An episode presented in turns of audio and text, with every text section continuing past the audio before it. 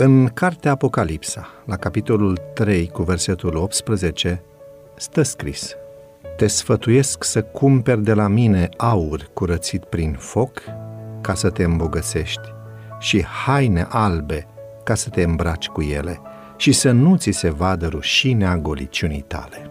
Isus a atras atenția asupra faptului că învățătura falsă are puterea să distrugă capacitatea de a aprecia și de a dori adevărul. Nimeni, a zis el, după ce a băut vin vechi, nu voiește vin nou, căci zice, este mai bun cel vechi. Tot adevărul care îi se dăduse lumii prin patriarhi și profeți strălucea într-o frumusețe nouă în cuvintele lui Hristos. Dar cărturarii și fariseii nu doreau vinul cel nou, atât de prețios, până nu se goleau de tradițiile, obiceiurile și practicile lor vechi, ei nu aveau loc în minte și în inimă pentru învățăturile lui Hristos. O religie a formelor nu poate niciodată să conducă sufletele la Hristos, căci este o religie lipsită de iubire, lipsită de Hristos. Postul sau rugăciunea care vine dintr-o atitudine de auto-îndreptățire este un lucru oribil în ochii lui Dumnezeu.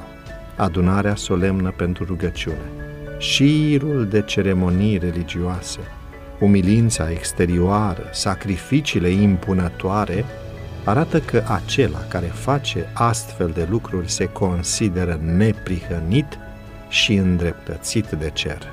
Dar totul este o amăgire.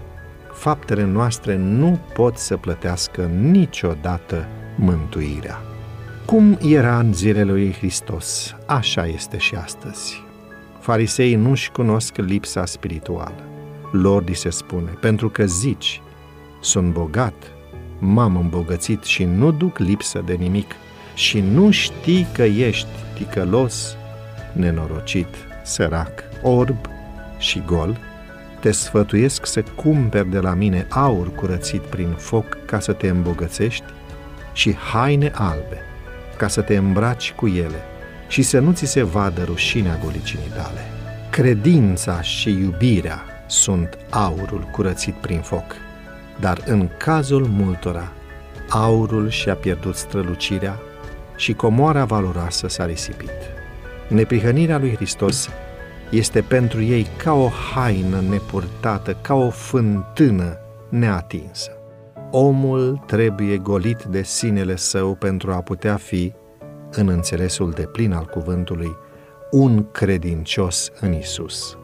Când se renunță la eu, Domnul poate face din om o ființă nouă. Iubirea lui Hristos îl va însufleți pe credincios cu o viață nouă, în acela care privește la autorul și desăvârșitorul credinței noastre, se va manifesta caracterul lui Hristos.